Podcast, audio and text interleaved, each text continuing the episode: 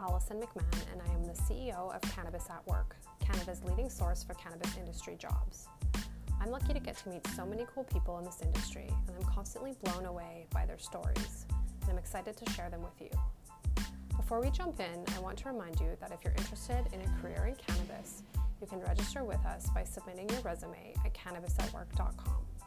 Also, don't forget to get tickets to the industry's biggest career event, the Cannabis Career Festival, happening on September 27th in Toronto, Ontario.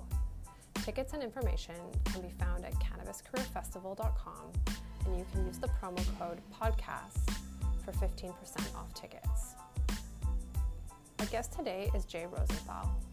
Jay talks to us about his passion for cannabis companies, brands, people, and trends, all the things that are driving the global cannabis industry. Let's hear Jay's story.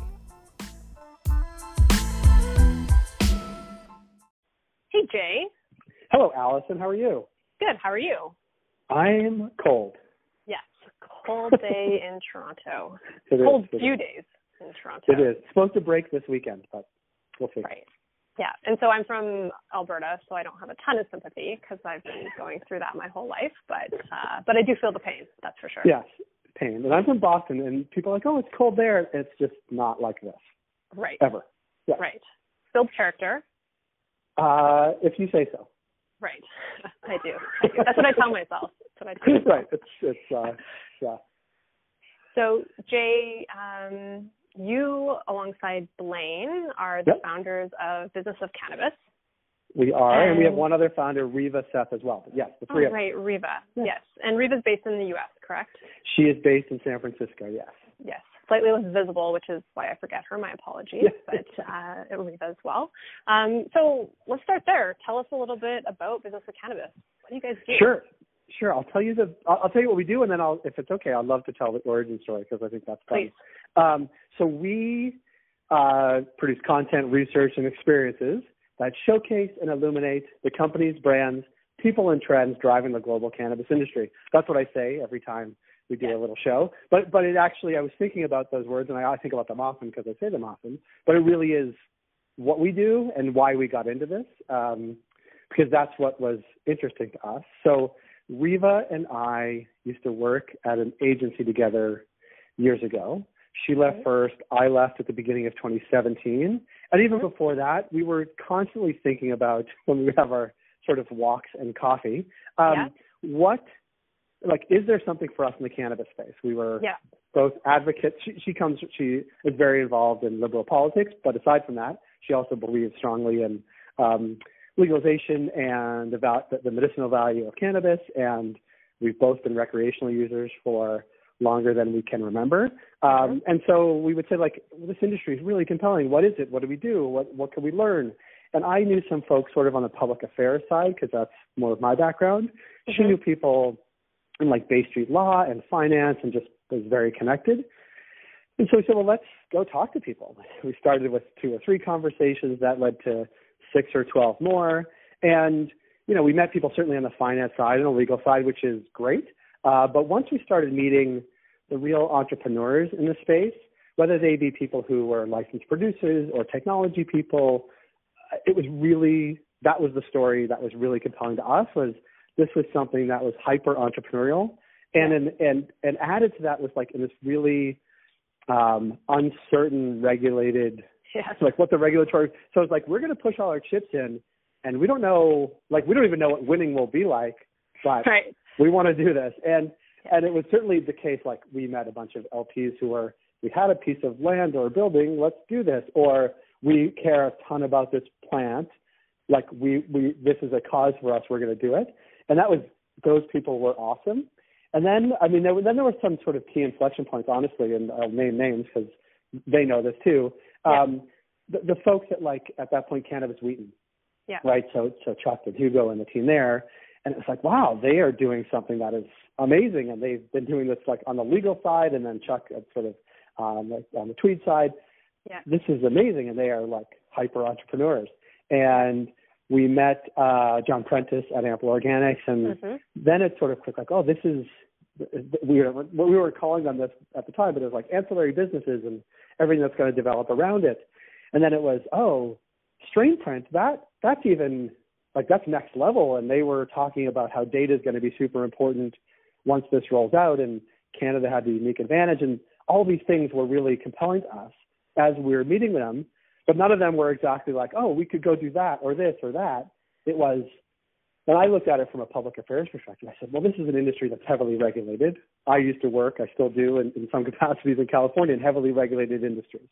I get how you have to behave as a as an industry really right. to help understand and craft and be part of the regulatory shaping system.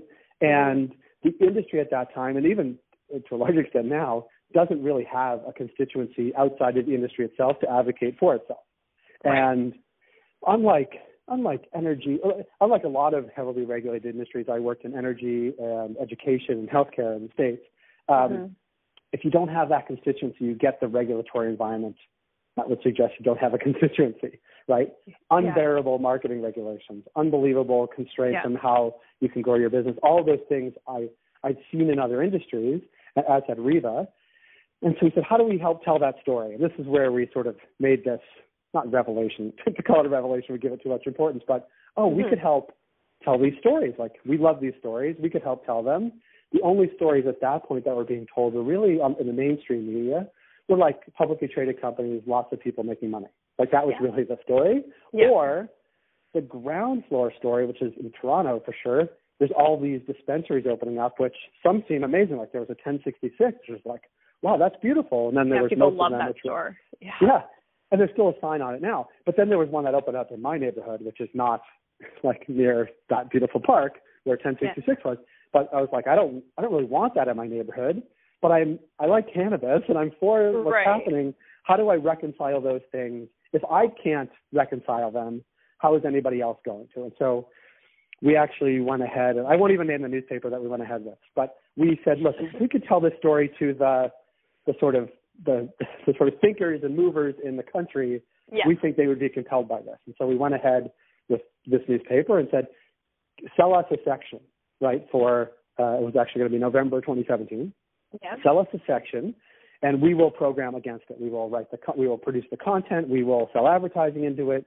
We will help tell these stories. We were going to call it the Canadian Cannabis Guide 2017, and mm-hmm. we spent four to six months, I'd say, so summer of 2017 up through the end of November, like yeah. getting the stories written, meeting new people, um, putting together sort of the, the who's who, and selling advertising against it only yeah. to have that newspaper pull the plug literally a week before we were supposed to. Oh, really? To I don't think I ever knew that. Oh, I remember yeah. coming it's to that launch event that you yeah. held in November 2017 yeah. in Toronto. Oh, I don't think I knew that they pulled the plug on that. Interesting. They did, it was it was awful. I mean, yeah. But this is this is like the start our own startup story where you say, oh, these things happen, and in hindsight, it was the exact moment that that launched everything. But it seemed at the moment like it was crushing because right. we had planned this launch event, and you were there, and and and uh, yeah, yeah, lots of. I mean, that was that was sort of the big revelation. Like we could hold this event. We had a great panel. We had a thing we wanted to talk about, and we were launching business of cannabis out of it. But the whole point of why we were all there was for this thing that was going to be in the newspaper the next day, which wasn't going to be in the newspaper. Um, so we, but but like, and we and, and we and this is, this is sort of your part of the story too. We had gone to um, continue to sell into this and meet new people in September of 2017 at O'Cannabiz or Grow Up in um, Niagara Falls.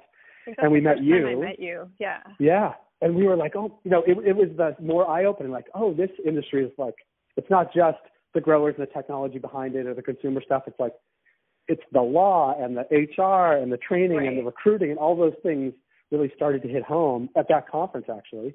And at the same time, we saw opportunity. We said, we like this conference, but we also think we could do part of what we want to do, uh, not only in the paper, like, but that never happened, but we could actually, there was content to build around this. And this is where Blaine comes in, actually. So yeah. we were meeting with Blaine, I was meeting with Blaine, I knew her from a friend, probably in the late summer of 2017, and I told her what Riva and I were doing and that we were building this thing for the newspaper. Um, and she said, well, you have all these amazing connections. You have all these people. You are really becoming, like, you're learning a ton about it and you're doing this thing in the paper, what are you going to do with that content? Yeah. And I, and I looked at her, I swear, I said, I honestly don't know the words. I don't know what you're talking about. She said, well, you know, this is the new world. And I said, oh, I get it. If we could actually turn our the people we had met and help tell their stories and have them tell it, and how do we do that? And that's when everything sort of like everything sort of the team started to form, and that was how we fell into place. And mm-hmm. we were mm-hmm. going to do this thing in November in the paper, but we already had this event planned. And when we all got to the event at that day in, in late November, we said, "Oh, like we knew we didn't even know all the panels. We knew sort of where they worked and that they said yes to to be on the panel." Yeah. Um, but then in the room there was, you know, we had invited a bunch of people and those people showed up, and then there was like maybe a hundred other people who we didn't know, um, which was great. But also the people we had met actually hadn't met each other right. at that point, right? And I said, well, how could you not know each other? Like you you were like some of them, like you all are in Toronto, you're all in the same space, but you don't know each other. Yeah. That seems strange to us because to us you are the people to know, yeah. right? And we there was a early late stage applicant and they soon got their license after, but like they didn't know they were they were trying to connect with John Prentice, right? And so right. they all met at that event and they that was business. Yeah. The MNP was on the panel and like they Who, ended sorry? up MNP, The okay. the auditing, yeah. yeah. And yeah. like they met someone who then became a client. Someone hired Dentons out of that event. And right. so we were saying, wow, this is like clearly there are misconnections in this whole space because right. if we know these people and we got in this business like, you know, yesterday, like yeah. a couple minutes ago in relative terms. Um, you guys really created that like space for people to have the collisions with one another that they needed. Yeah, I, I, we happened into it, right? It's. I was yeah. trying to think before we got on the call, like, like it's. um I'm going to butcher this paraphrase even. It's like opportunity plus planning, you know, timing plus planning equals, you know, luck or whatever. Right. Um, like it was a lot of those things and and we genuinely, not to be too sappy, we actually really liked the people who we met. It, yeah, it that's that's yeah. the thing. It you yeah. find your tribe at the same time. yeah, and that's happened a lot over the past certainly since right.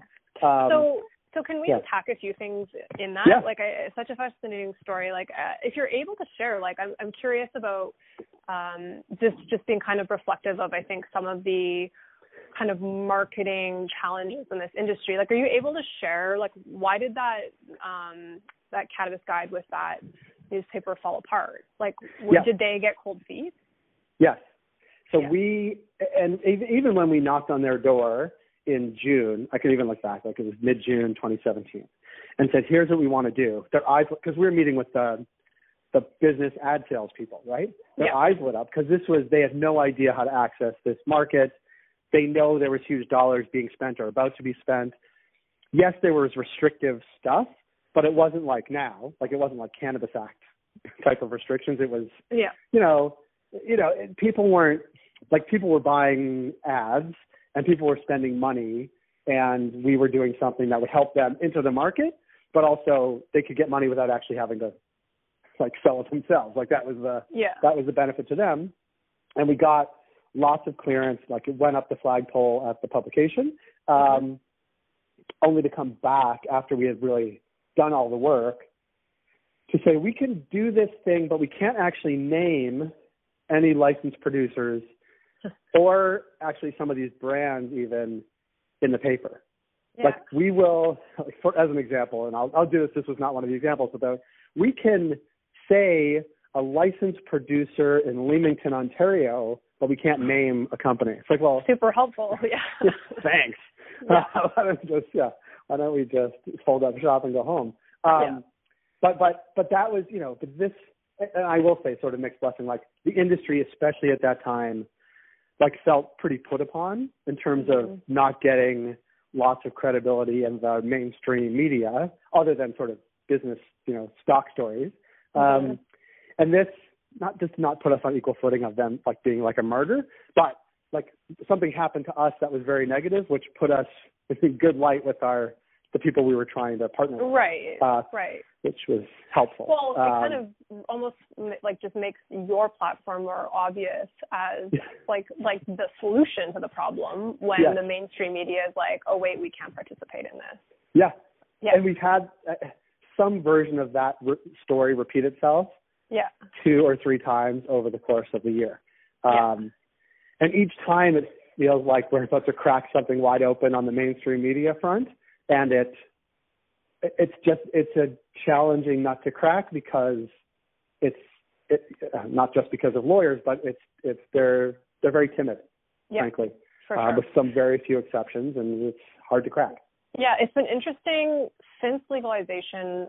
A couple of cannabis industry shows I was at. I was at um, Oh Cannabis in Vancouver at the beginning of December, and then Yep. again at uh, at Lift here in Vancouver in January. It's all of a sudden those mainstream media platforms like are all over those events. Like Yeah. at Yeah. at O'Cannabiz, which wasn't a huge trade show floor, um, they really stood out. Where it was like, I, I, I may be guessing a little bit, but it was like, you know, Postmedia was there, and, and Yep. I can't remember all of them to name them all, but just like it was like, whoa, here you are, all of a sudden. So Yeah. it's Yeah. and then even for ourselves, like a project we were working on. Literally, like the beginning of October, so pre October 17th, we called a radio station and tried to do an ad buy and we're not even an LP, like we're No. an ancillary business. Yeah. Um, and they wouldn't do it for us. And then, but as soon as legalization hit, then they were willing to sell us those ads. So it's been interesting to watch that segment of the market be very Yeah. timid and then all of a sudden like show up really quickly. But but I think and I, this is going to sound so like we were there first, but yeah. but it also comes were. across as they actually they, they've missed a year of sort of learning and understanding and not that you need that there's going to be people to buy ads but but I think in the industry it helps to know that people were understand it even in some capacity um and so we yeah so we we think we do now i'm not sure we did then but i think we do now uh, Yeah. understand a lot better and and i it's funny and i and this is I don't know if I read into this, but I think there is this. Um, look, we met you a long time, a long, a relatively long time ago. yeah. Um, but but we were new. Like when we met you, we really had no idea what we were doing. Um, we just know we wanted to do this one thing in the newspaper, but out of that, we were going to launch hopefully this bigger thing. Um, but there was this like, if you're in it before, you know, 2018, that's like old school. And like, Yeah. and I know I'm like we're new. Like I know people will hear this and be like, no, I, so you know what the fuck you're talking about. But um, but even in the sort of relative terms, we Yeah. were there a long time ago. Um, and it's funny, like some of our like our core friends, I will say, like the people that helped us launch, and we were we're we're in we're going to be in this thing in the paper. Like some of them were just getting their footing and launching as well. So Yeah. we were like comrades in arms type of thing yeah. um, as this thing took off, and it and it did like whatever way it took off, it actually found resonance with a very core audience. Yeah. Like late 2017, early 2018, and that's when we really. I'm not sure we found our groove, but we we saw a groove to go find. I guess. Yeah. yeah. Well, and I think the other thing about this story that's like near and dear to my heart is just it's like the the pivoting required to find your place in this industry. And that's not like that's not gone today. Like we're still all pivoting um as we go because everybody's literally figuring it out as as you go. Um i think that's it's really an important like skill to be able to be like okay that didn't quite work out the way we thought it would. Uh Yeah. and we need to shift gears and that's okay. And everybody's pivoting all the time. So Yeah. like you just have to be able to like adapt and problem solve and go forward. But um i think the the industry like the cool thing is like the industry is willing to support people in that journey. Yeah, because everybody's in, in some respects is along for the ride. The, Yeah. the the the nice part for for us, and I, I would expect suspect for you as well, is we don't have tens of millions of dollars in other people's money to go pivot with. Right, like Right. we're we're Right. much more nimble, um, Right. and and that's that's great. Um, but also it has it is like made up of this pool of people who, by circumstance, have to do that all the time, even for no other reason than the regulations change. that's right And like we met with a guy, you know, because we talked to a lot of people just because we like talking to them and it's good for good for our sort of business. Um, had an edibles company, and the regs came out or the draft regs, and he's like, my business doesn't work on that. Like I, Yeah. th- this needs to be refrigerated, and that it can't, it's not shelf stable because shelf stable Right. is kind of gross, right? Like, like that's Right. the point. We want to serve fresh food. This is the way to do it. Now we have to pivot, but it's the pivot part that's compelling. And it's funny, my my daughter and I, and she's nine, uh, we listen to this podcast called um, Without Fail, which is about startup stories and really successful ones, and then hmm we sort of burn out. But it's um, there was this, there was one around like startups need these two contradictory things. One is persistence, and one is the ability to pivot. yeah. Right, and those two things can be the opposite. Yeah. Although if you are very persistent about pivoting at the right Yeah. way and the right time, like that is very compelling. And we've had to do that. You know, certainly with the thing we were going to do in the paper actually not happening, and we pivoted that to actually, you know, go back to these partners as you know we are in the same industry, like we we all feel the same pain. Mhm. So then even like the next step was that was late 20 that was like December 2017 and then we said oh well, we have now we have a thing we need to capitalize on like we need to do stuff and um you know the first thing we did was we had commissioned that December for release in January like a public opinion poll like let's get a sense of where Canadians are not only because that's good for our platform to talk about but maybe media will be interested in that as well because we're not like we have media connections. This is sort of the the world that we come from. If we could produce this, make it from a known pollster, like maybe we could get some coverage, and it worked. Like whatever happened, it worked. Yeah. Um, and then we had something to talk about, and then we had another piece of research that we did actually with the HRPA here in Ontario at the end of January la- last year. That also was newsworthy and it capitalized on their conference and their outreach in terms of their network. So we actually, through partnership, gained like credibility is talking about real things at the right time to the right audience and be available to actually talk about it.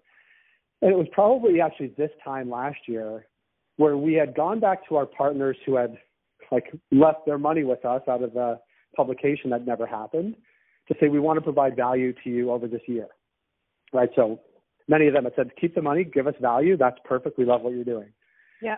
And, and so we went on these meetings, this round of meetings, and like we want this very specific thing you know, in this timeline, like, like we we can't do that 20 times over.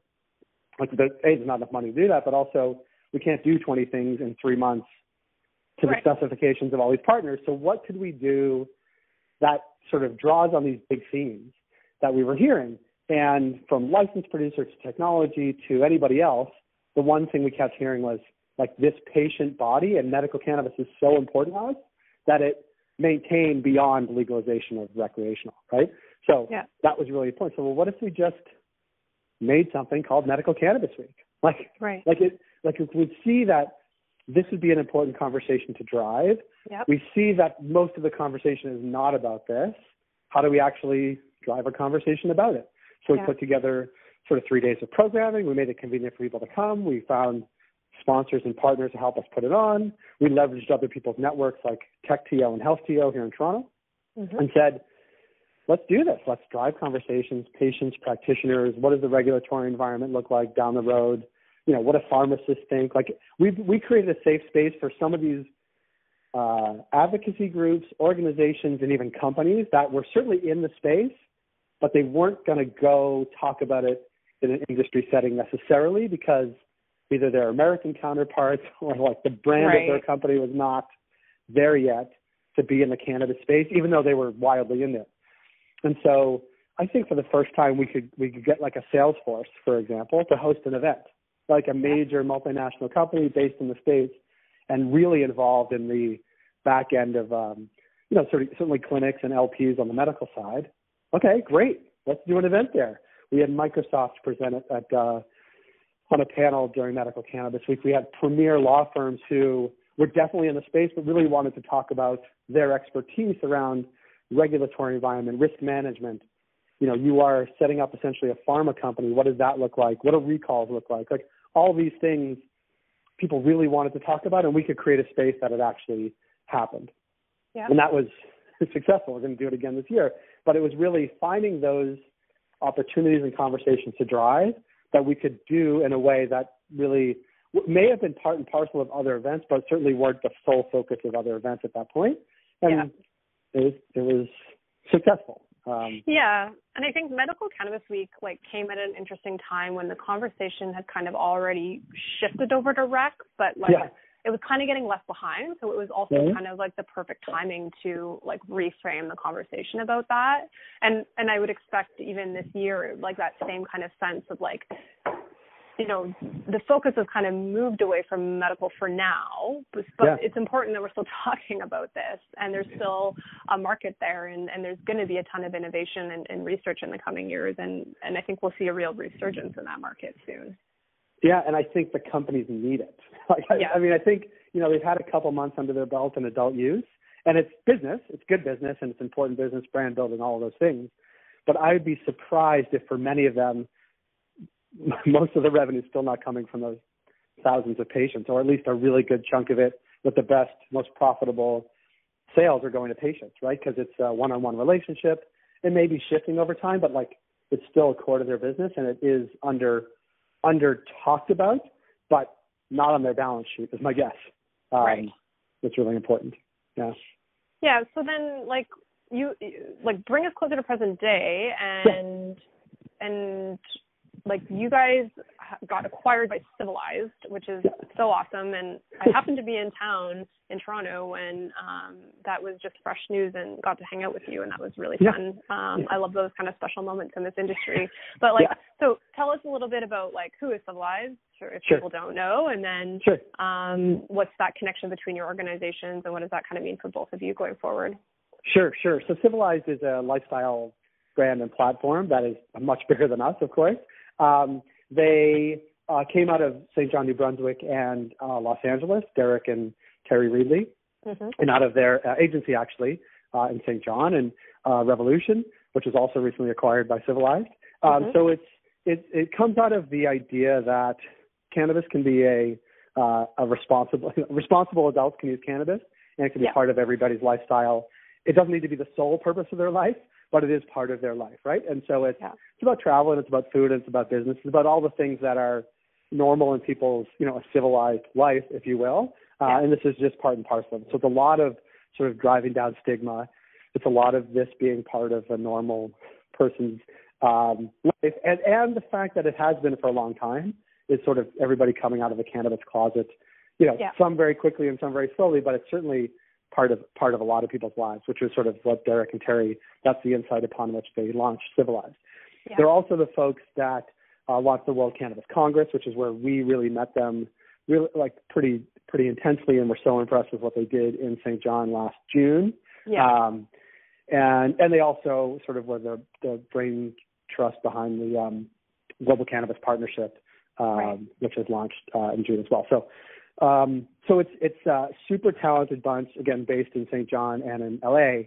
Um, and their their content is top flight, their partnerships are top flight, and the talent like the people, not surprising, are the ones that make the difference in a company like that. That's on mm-hmm. rapid growth.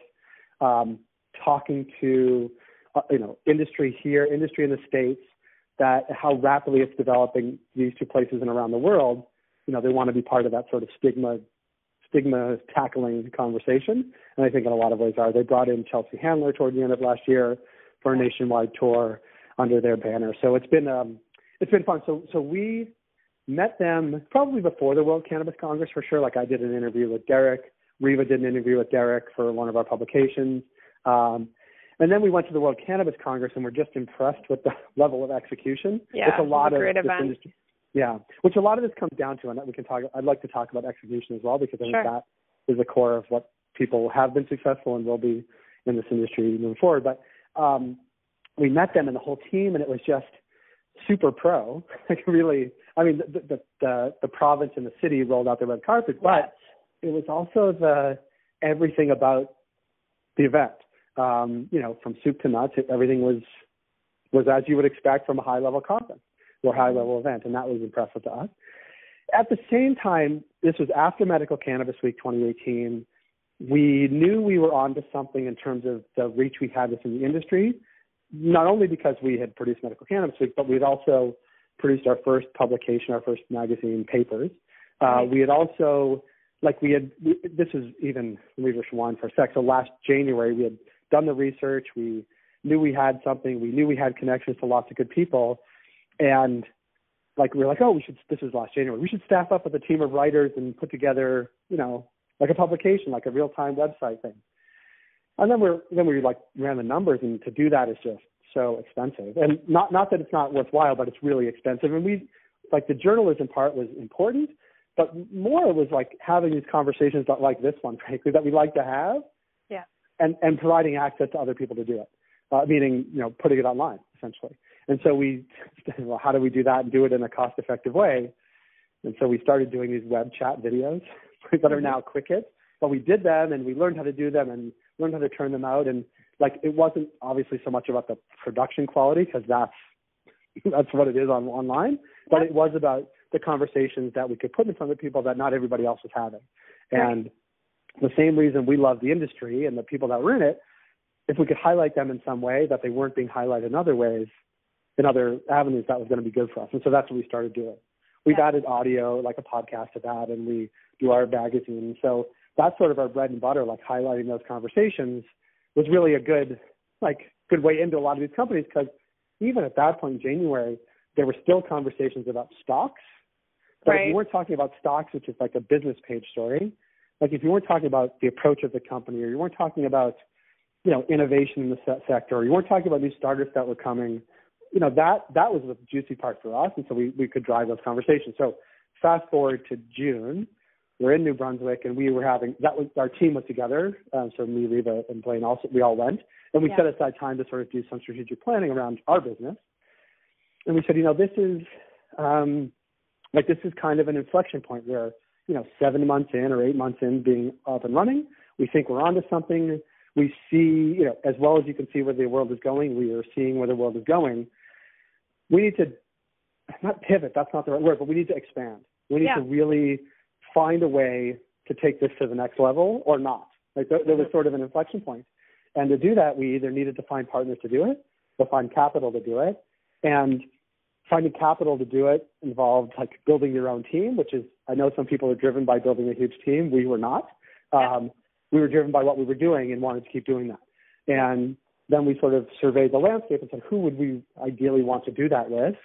we, we were obviously in St. John yeah. at a civilized event, and we said these are the this is the approach we really like the professional approach. You know, a much bigger team, obviously. You know, really good at, at sales and back end and infrastructure and content and all those things that we really need to be good at in order to get to the next level. Instead of recreating the wheel, could we find like civilized? Could we yeah. find civilized? and and could we like do we do we bring value to them? Could they bring value to us? And so a conversation ensued.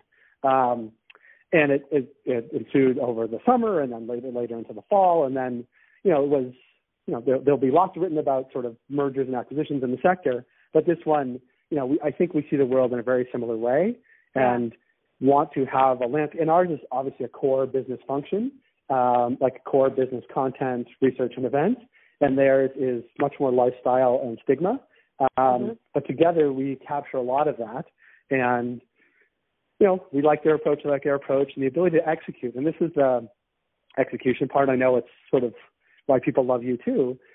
It's like oh, ideas are great, but only if you can actually leave that meeting and then do it. Totally. And and that's what people actually respond to, much more so than the idea, um, is the actual doing. And we thought we were doing pretty great, and they thought I, we think they're doing great. And right and, and turning the idea into reality is super important. And um, and it's funny, we just uh, yesterday I interviewed the CEO of uh, MediPharm Labs, and like we talked to them over the past, you know, the course of the year, and it really is like they saw a slice of the market that they were going to go after, yeah, and then went after it and built and did it and built and yeah. did it and built and did it, and like it's the execution that obviously they are much more successful than us, but like the execution on their slice of the market, yeah. on their approach, has resonance, and it has resonance no matter if you're recruiting and training, if you're doing sort of business focused content, if you're extracting for hire, like that is a those are all different slices, and the execution is the key. And like not to get like too business schooly, but all those things that you would ever learn in business school, not that I went, but yeah. are about executing. Yeah. And I think that's even for individuals, like perhaps not like founders of a business, but I think people on an individual level too who are being really successful in the industry, like so many smart people and just like working really hard to execute yeah. on, you know, different projects and initiatives for for their various businesses. And I mean that's always even the advice I give to people on the candidate side is like find a way to like add value around your skill set to this industry like if think critically about how you could apply your skills to this industry and then like go out and demonstrate that before you even have like a job on the table and execute on that and people will yeah. notice um, and there's been this kind of theme in these conversations i've been having around just like how approachable the industry really is like especially if you're showing up and showing how like you've been really smart already right. um, yeah. in terms of thinking about how you could be a part of this industry yeah and, and, and yeah, and, and there are. I get a lot of. Um, I mean, you probably get way more, but I get people pinging me from all walks of life to, how do I get into the industry? And and yeah. I, I don't. There's no. I mean, I I tell them to call you. um, right. but, but, but, I, but because you know, like you know where the the hiring is and the opportunities. But like I think that's here's an interesting. So, so I, uh, John Prentice and I went to New Jersey in um, in June. The New Jersey Cannabis Industry association had an event and I reached out to an attorney who I know down there who was doing compliance work for a major, major hotel company around the world. Yeah. Um, she was their chief compliance officer and risk management. And she came to the event. She's like, she's like, oh, cannabis. Like, I'm a regulatory lawyer. I see this. Compliance, I know. I know really well. And I know New Jersey because this is where our home base is. And she, and then she left when she left. I'm not going to say where she left, but she left her job and then she, I just interviewed her this week. Like she started a consulting practice that was primarily around cannabis, primarily around startups, because startups in cannabis in the states, it's all about compliance. Overlay that that they can't actually bank. Overlay that that they can't actually do interstate trade right. or commerce. So it's right. like it's a real compliance thing. And she's, yeah. I mean, she's a high end lawyer, so it's a little bit easier to translate. But she actually, and this is this goes back to when we actually started. Like even she has pushed her professional and personal chips onto the table and said, yes, I am working in cannabis because this is an emerging market that I want to be part of. Yeah. And even though I am a lawyer, like I am still taking a risk along with this industry yeah. to go do this thing. And sure. and that's true even when we were here, like meeting with the big law firms when we first started out. You know, they said we're actually in the space, but we don't want to talk about it. But the the attorneys, I, I think of like Hugo at um, Auxly. Like he was at Bennett Jones. He was an up and coming sort of partner. And he said, we're going to work in the cannabis space because we see the opportunity. And I'm sure there was no like asking for permission from the senior partners. It was, we're going to do this. Right. And well, you know, th- th- we are we are pushing in our chips professionally and personally on this industry because we believe in it and we believe there's opportunity. But that was as risky to him in his realm as it is for someone who had a you know million square foot greenhouse and they want to convert it. Like it just yeah. same same type of risk tolerance. Um, different part of the industry, but it was, you know, that risk is is real, and that's what attracts us to it. Still, yeah. yeah. and I mean, I think the flip side of risk, and like I'm gonna segue a little bit. I mean, you, you mentioned your daughter, and you have two yeah. kids. Like, um, like I'm assuming they know their dad works in cannabis, and like I mean, how how is that about being kind of like a parent in in this le- like era of legal weed? Like, yeah. Um, do you feel the stigma in that? Well, I say that I don't like I don't. Um and we talk pretty open like they see it and not i'm not i'm not saying this in like a i'm not bragging but like i'm also pretty visible like they see my videos online but also right. like i'm on tv and the radio and like lucky enough that people call me for for whatever i know um but so they see that and then they see people come up whether they do parents at school or other people like oh you're jay like i just saw you on the radio i heard you on the radio whatever so like they know that but they're also young enough where they're like they don't even know what it is like we've described right, what right. it is, and you know, mommy and daddy like to have a drink. It's similar to that. Some people use it as medicine. Like we we go through a whole thing, and so, but they also know that when they say that to other people, when they say, "My dad runs business of cannabis," like people giggle. Like that there is some reaction. so they're they're not they're not totally immune to it. Um, they're using it to their advantage. They do, but I also say, and this is um, this is very specific. Like they go to a small Jewish day school in downtown Toronto where stigma around cannabis does not exist necessarily among the parent body. And right. if it's not me at Business of Cannabis, there's two parents that work at Lift. There is um, all the lawyers, you know, all the big firms in downtown Toronto have some file that is related to cannabis. Right. Um, there's real estate people related to cannabis. Like it's, there's only a hundred or so families, and there's many people in the cannabis space because this is, yeah. you know, this is an important home to it. So I would, and I'm also the president of their school board. So like there's uh-huh. no like, and everybody knows what I do, and so yeah, it's not great. it's not so much that, but at the same time, it's also funny on the sort of other generational side. Like my parents are like they talk about it a lot. They spend most of their time in Florida, and I think you know they talk about cannabis a lot now. And I think this is actually I think it's an undertapped kind of market, but also cannabis is the conversation of the day. Right. I don't mean today, but like of the year and maybe of the mm-hmm. decade. Right. That this is disruptive in so many different and positive ways that like there's no this goes back to getting into the industry. There's no shortage of places to get in because you could be someone that runs a retirement home, right? And that's your business. But yeah. cannabis has touched that. You yeah, could be a corporate sure. lawyer and cannabis is touching that. You could be a recruiter like yeah. and yeah. and cannabis is core to that. And you know, and it's and I think Daniel Sachs says it a lot. Like he went to the same conference last year in um in Niagara Falls in 2017, and he said he was talking to people about what he wanted to do on the real estate side, and people were telling him that he was too late. It's like, well, like it can't be too late. And actually, Mark Spear, who I don't even know other than on Twitter, like he he tweeted out, you know, nobody tells a new microbrewer when they start up that they've missed the boat on beer. Right. Right. Right. Yeah. So it's like, you know, this is new and it's exciting now, but I think it's going to be not new but still exciting in a year, ten years, and yeah. be a different place to enter. Well, and the market has so much like the industry and the market has so much maturity still like to to go through and to achieve like if if you think about just the fact that I mean, we the Cannabis Act just came into effect on October 17th of 2017, and uh, or sorry, 2018, and like you know, there's a whole new suite of business licenses under that that are like just starting to be handed out. And then we've got the edibles legislation this year, and that's going to open up this whole new like breadth of like products. And like we're just getting started, really. And then that's just Canada. Like the international and global movement around this is is well underway. So um, I think sometimes especially people that have been in it, we're kind of in a bit of a bubble, and we we've been yeah. through a lot. And it's we everybody talks about how it's dog years or like a time warp in this industry. Um, but if you can if you want to join now, I think you're still probably you know again relatively speaking going to be part of the early crowd. Yeah, yeah, I hope. So. Yeah, cool. So yeah. I really, I, I mean, the story about like your family and your kids is, um, I think it's like very it's very civilized. Like it's it's very kind of on brand, and I'm not saying it's intended to be that way, but Thank it's, you. Yeah. it's really kind of showing that responsible adults can use cannabis, and yeah. um, that can be part of a lifestyle. So I'm curious how how do you like to use cannabis in your life? Like, is ah. it a medical thing, a, a recreational thing, or the kind of that therapeutic wellness piece in the middle, or somewhere along that spectrum?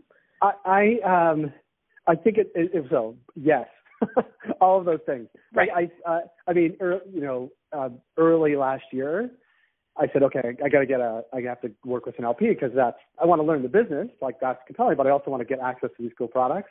And like a lot of people, I saw what like Hydropothecary was doing, and that was like, oh, I should get that spray because that's a cool product. And I went to a clinic and I got the thing and got hooked up with, um, I got hooked up with CannTrust and Hydropothecary because CannTrust delivered same day in Toronto, mm-hmm. which I thought might be helpful. Uh, yeah. And then Hydropothecary because they have that cool product. So I wanted to see how that system worked and certainly it did, and you know, and the products are great. Um, and so, but I was like, yes, yes, I had a recommendation for insomnia, but like many, it was, it was a good way to get uh, cannabis delivered to your door um, legally. Um, I, you know, I use it to help sleep for sure, like CBD drops for sure. Um, uh, when I when I'm stressed out, which is uh, a lot these days, or over the past year for sure. And then recreationally, I use it a lot. Um, mm-hmm. I was trying to think of my alcohol consumption versus my cannabis consumption yeah. because it came up in the context. And I, we, I mean, we, I'm not going to let my wife in with me, but um, we use a lot more cannabis now than we drink. Uh, I would say. I even think of, um, not to get all black, gray, or silver market, depending on your what you want to call it, but but there's a place in Toronto that we went to get edibles for New Year's, um, and like to eat a half a gummy to go out to dinner with friends, first of all, is way more cost effective and way more fun, and you feel better the yeah. next day than it is now. So, like, I think you know we that's like our mo now. Even when we go out to dinner ourselves, and actually we're going out of town this weekend. Um, like it's just uh it's it's longer lasting. It's way less expensive. It's a better experience. It's kind of more fun. You feel yeah. better the next day. Like I don't. There's not a lot of downsides to it except you can't actually get it yet. Um, right. But even still, like it's um, you know they're those are that's going to be like, and I know they're worried about this, the alcohol beverage industry, and that's why they're investing in it. But if people give it a try, not to be all you know, evangelical about it, but right. like if you could find a dose that worked for you and you could learn how to control it and it wasn't too strong, you know, you found what worked for you. Like it, it just is a for me. It's it, it's more fun and it's better. Right. And I like right. it more. Um, well, and I, I think that's a really like good point. Like I think the thing about especially edibles of any kind is like you really do have to find you have to test it out a little bit and find what what dosing is right for you um, and I think you know we're starting to learn more about strains and cannabinoid profiles and um, terpenes and how all those things actually affect us individually and and um, present differently in, in different products. But like I, I think there's so much to that that um, as we learn more about it, it's it's going to affect us. Like for example, I mean. I, I know there's a lot of criticism given to the like indica sativa classifications yeah. of cannabis, but I mean there's there's cannabis that I've had that's like a you know an indica it's a higher THC profile that I suggesting that it's going to be good for sleep.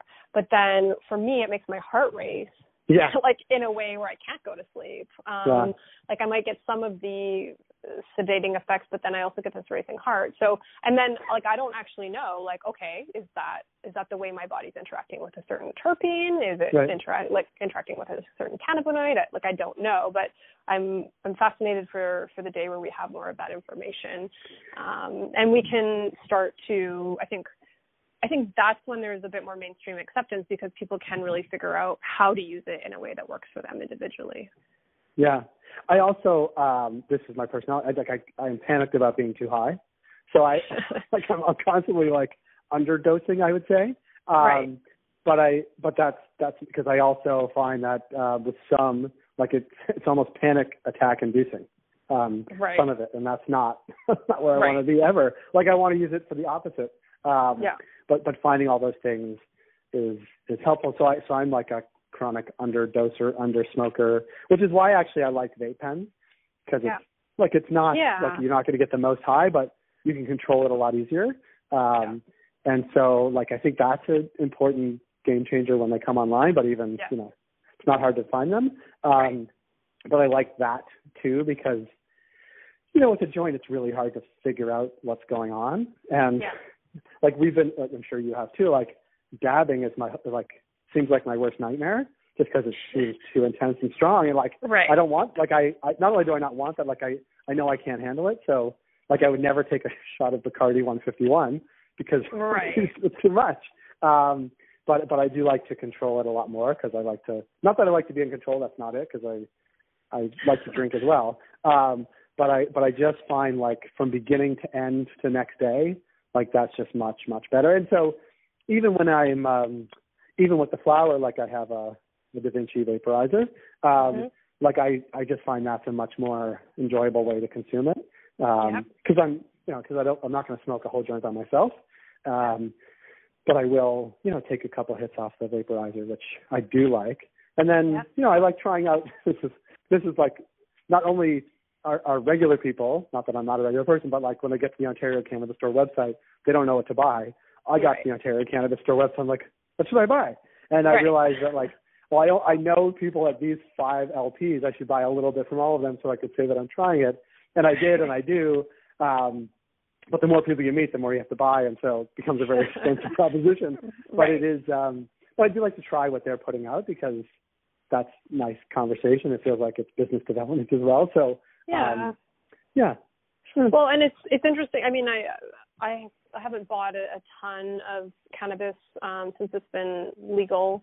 Um, lucky to have some home grow that's been shared with me, and yeah. um, that's usually where where I land. But it it it has been interesting to see the different kind of product quality of the product I have bought. Yeah. Um, you know, some buds that look really great and some that look like they've been like in a like shrink wrap bag for a couple of years. Um, but and even that is just interesting to see how you know how all of that will shake out in the market and what brands will will really like rise to the top over time. Yeah. Um, I think right now it's kind of like whatever you can get your hands on in a lot of ways, but um, yeah. and I also think, and I, and I agree with everything you said. I also think um, there will there's going to be this stratification, if that's the right word, of like, you know, there's going to be that high end premium lead right. that you know, and and you know, we know like it's Tantalus Labs and it's Broken Coast and Supreme and and the high end high end, and then and and then there'll be like the Budweiser, right? Right. And that and like Budweiser is a very successful company. We know what the companies are going to be that do that. Um, but there's room for all of those things. Yeah. And I think this is this is a branding conversation, but like I, it's really a difficult place to to break into on the brand side because there's very little traditional ways to actually do that right now. Right. And and uh yeah, it's gonna be. I'm glad that's not my job at an LP to like find brands that are super successful and crush it because I think that's really really difficult right now. I, I completely agree. I think the the marketing conundrum is like really interesting, and I I almost feel this is gonna sound weird, but I almost feel like it's like that marketing conundrum is kind of like found its its home meaning that like if there's anybody that i feel like can like put their heads together like be creative and like find workarounds or generally like solve that problem i feel like it's the like super talented hardworking entrepreneurial people in this industry yeah. um so I, I i find it to be a really intriguing conversation uh, it's one more example of like kind of just the regulatory uncertainty and, and challenges and I, i'm quite sure that health canada hasn't figured it out either yeah. Um, well, yeah. but it's interesting. And then it's interesting some of the kind of experiential marketing pieces that are emerging around that. Yeah. Um, what do you, I guess, like, what are you excited about in the marketing space? Well, it's so funny because I just had this conversation, and I think this is not traditional, but it's like the the companies that have actually created a brand that you know about, meaning like the the company is, and this is for good and bad, like the company is wrapped up in the the brands are wrapped up in the company in the leadership, and I think mm-hmm. this is mostly in a positive way. Like I think of Tantalus Labs. Right. What I know about them is Dan Sutton, right. right? And what a lot of people who tried their products know is Dan Sutton, and that that can carry you a long way. Like it's it's mm-hmm. what you know about you know it's what people knew about Apple a long time ago, right? It was Steve Jobs, right? right? And it was yeah, a superior product, but that only mattered because you knew who Steve Jobs was, right? And like you think about Patagonia, which people love their clothes, but if it was just the clothes that you loved, not the company itself and their approach to doing business, it would just be great clothes, right? Like right. it's there is so much in the company and the approach, and I think of like a Green Relief here, like the Grow with mm-hmm. Aquaponics. People love that story. Yeah. That is a very compelling brand, even though it has nothing to do with like their branding, right? It's about right. the feeling you get when you hear that name and what the approach is. That is, and same thing with Broken Coast, and same thing with Supreme, right? You know, when people know can can identify Supreme by saying respect the plant, like and I know that that's a small subset of, of the population, but a big subset of heavy consumers of cannabis. Like mm-hmm. that is that's powerful, and mm-hmm. and I think like that's no that's understanding your strength, playing to that, and building that. But it's really not about buying mass advertising, right? It's it's uh, much more grassroots and much more you know focused on the company or the individuals because that is the brand of the company because it's leader led now, right? It's founder led, all these companies so far. Right. And it will transition as marketing regulations ease up. Mm-hmm. But I think, like, I, I like that because it's, it's very early days and I like it, right? Um, but I think it, it'll, it'll expand beyond that. But I think there'll always be place for that, that story having real resonance with consumers, even if it's not 100% of consumers. It doesn't need to be. You need to find your one right. Right. right. You think of I, I think of like Steam Whistle, right? So they have one thing they do. They do Pilsner beer. Period. Right. Right.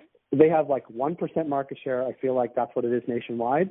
But they are nationwide. One percent is a lot. You can build a very successful business on one right. of the market share, yeah. doing one thing, and like that.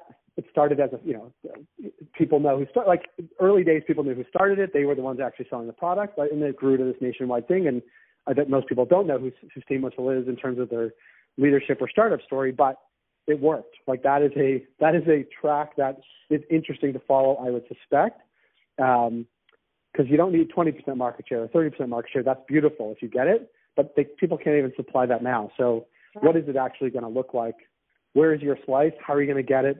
And then go get it and keep it. Yeah, well, and I think like nobody can take away your story from you, and like nobody can prevent you from like not telling your story, and and then and you're not talking necessarily about consuming cannabis, you're not necessarily trying to promote some sort of like crazy lifestyle component. You're truly just telling your authentic story, and we know people connect to that. Um, yeah. and yeah, it's just, it's super smart. And the Yeah. the other piece, even about the market share. I mean, I think the thing that's really like exciting about this sector is there's room for businesses of all size. And like Yeah. I was in tech prior to this and that was not the case. Either you were the billion dollar unicorn or you were nobody. Right. And if you weren't trying to be the billion dollar unicorn, like why the heck are you here? Um, right. so this industry is faster paced than tech and in many ways has more hustle. Um, Yeah. but there's room for everybody and that's really refreshing for me. Yeah, and it's interesting because I think it's like, what is the what is analogous to cannabis? Is it, you know, I don't. It's not cigarettes because cigarettes people find their cigarette and then keep it literally for 50 years, right? Which is why there's not a ton of new cigarette companies, right? Um, is it beer? Because people do drink a variety of beer. They have uh, like drinking beer and then high end beer and like beer they would bring to a party. So there's a bit of that. Is it more like wine because people like to show off wine? Like all the, you know, I think it's a little bit of all those things, certainly on the adult use side. And you know, there's there's you know, I don't know, ten different the highest of high end premium scotch, for example, right? Mhm. And there's lots of wines over fifty dollars a bottle. I guess you know, so and they're in competition with each other, yes. But if you buy one of their bottles every year at New Year's, that's a business. It's a good business Right. for some people. Right. Um, of course, you want people to buy more, but we were actually talking about the Super Bowl. Did I even Mm. mention this earlier with this company that did this research about would people be consuming cannabis versus alcohol, and what's the, what's the split? Well, It's a bit like you know you could think of the days, the occasions where you buy something special, right? Is it it's New Year's, it's the Super Bowl, yeah. Canada Day, May two four maybe. You know, like, and you want to bring the thing that is the show off, right? or Yeah. like the premium, and you're going to buy it once a year or twice a year or four times a year, but it's occasion based, and like the occasion based weed is actually pretty cost effective to bring versus the high end Scotch, um, Right. and and you can consume more of it over time. Like I I think there's Right. this is all going to bifurcate and, and strive. You know, there's going to be different different parts of this market, but I think that's a, that's an interesting one to follow. And then you know, what's the mass market? What, you know, what's the day to day? What's the and then you add layer on top of that is like vape pens and edibles and you know different kinds of occasions you want to use things. So it's going to be uh, fun to watch. I'm glad. I'm glad I'm not on the side of the industry that is selling any of those things because I think figuring out how, when, and where to do that is Yeah. challenges that I that I'm interested in learning about, but not actually executing on because I think it's going to be difficult. But um, it's great to t- great for you and I to talk about it. Right. Well, and and so maybe we'll wrap up there. But Yeah. I mean, we've, we've talked about a bunch of things, but maybe what stands out for you as like, what are you most excited about in 2019 in this industry, whether it's in your business or trends? Yeah, I, I mean, I am excited about our business, not to self promotion, but you know, we will be at some point soon, sort of being integrated into this to the civilized world, um, and, you know, and them into ours as well, and that that is exciting from all of the things that why we want to do it in the first place. So that's that's exciting. I think there's some really exciting things like actual event things, but not only that we're doing, but and we'll execute on.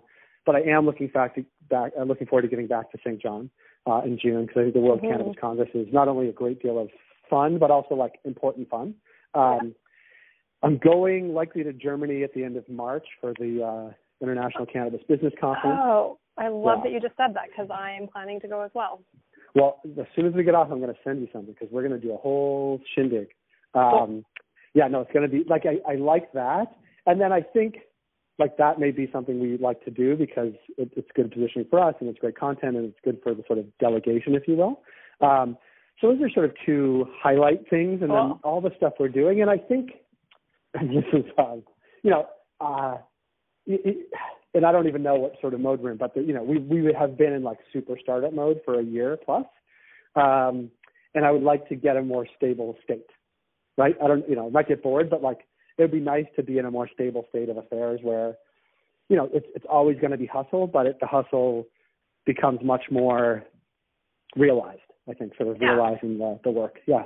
Well, it all starts to integrate together, and you start to see like the real kind of fruits of your labor. I can totally Yeah. like Well, we're what going about through the you? same thing every day. What about you? Yeah, yeah. I mean, I think 2019.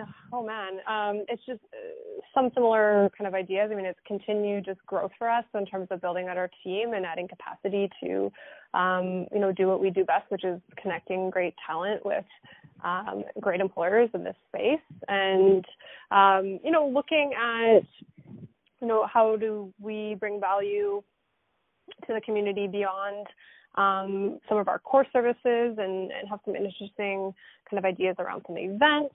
So yeah, it's going to be great. And like, I mean, just, just even the fact that we're going through this cycle now of moving the edibles legislation forward and that that then at the end of this year that's going to be this another inflection point where there's going to be all these new businesses entering the market i mean yeah. that's i mean that's really great for our business and and for us to continue to be partners for businesses in this sector to grow. So um, I'm slightly tired just thinking about it. um, but that's that's the way this goes. I mean, and we're also starting. Not even February. Right, I know. after Lift, I was like, is it possible that I'm burnt out like again this quickly after the holiday break? Um, yes. But and then international pieces like we're we got our first client out of Australia awesome. um, to help them build out their staffing plan for a production facility. So, like an equivalent to an, a licensed producer in Australia, yeah.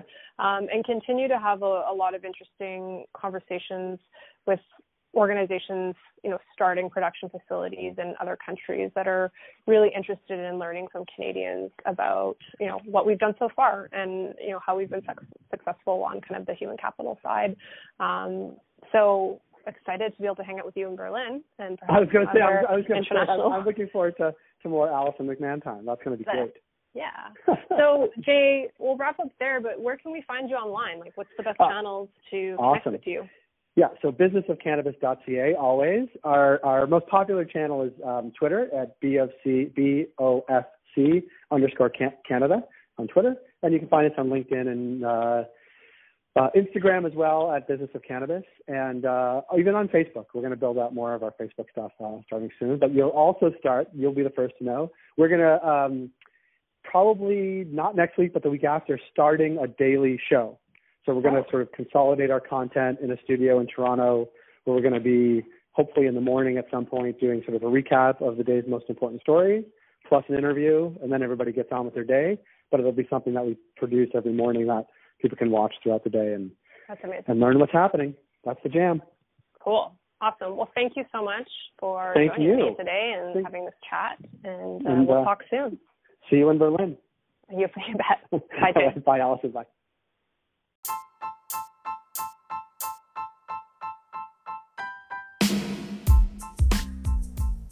Thanks for joining us. Before you go, I wanted to remind you that if you're interested in a career in cannabis, you can register with us by submitting your resume at cannabisatwork.com. Also, don't forget to get tickets to the industry's biggest career event, the Cannabis Career Festival, happening on September 27th in Toronto, Ontario. Tickets and information can be found at cannabiscareerfestival.com, and you can use the promo code PODCAST for 15% off tickets. If you like what you heard in the podcast today, please leave us a review and a rating. Thanks, and we hope to see you out and about in the cannabis industry.